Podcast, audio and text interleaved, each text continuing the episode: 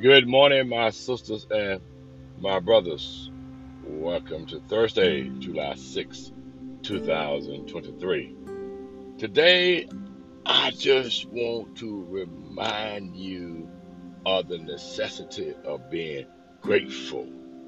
So many people uh, don't say thank you anymore. I appreciate your support, kindness, and good manners, if you will, will take you a long ways in this life.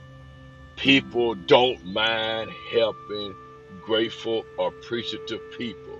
And we know the story when Jesus healed 10. One came back to thank him. And even Jesus asked, Did not I heal 10? Where are the other nine? Don't be in the ungrateful crowd. Uh, Mom and daddy don't owe you a thing once you reach the age of majority. And often that's age 18, when you are grown and you make choices in life. No one has to bail you out. That is nobody's responsibility but your own. But because of the goodness of a person's heart, they reach out and they help you, they encourage you, they pray with you, they pray for you. Sometimes they even give you a dollar or two to help bail you out of your own poor choices. And so I want to really impress upon your heart today to find somebody that's been helpful, that's encouraged you, that's been by your side through it all the good, the bad, and the ugly. And just tell them thank you. Just text them a simple, I just want to thank you for always being there for me. Uh, never turning your back on me, never judging me, never criticizing, never condemning me. You know, when we think about life, life can sometimes be like a merry-go-round.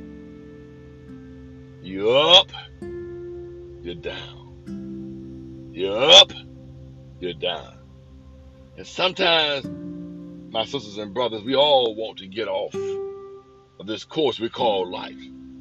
But because we have a nucleus, if you will, of family and friends that we call constant encouragers. And then, above all, we have Jesus as our constant comforter, uh, gave us the Holy Spirit to keep us in trying times while we go to our friends and our family for encouragement. The greatest source is Jesus. He understands, but we must be willing to seek his counsel, seek his comfort. Just spend some time today. Won't cost you a dime just to text somebody or call somebody to say thank you. They may not have done anything in the last six, eight, nine months. But you just feel in your spirit. Pastor said call and say thank you. Pastor said call and text.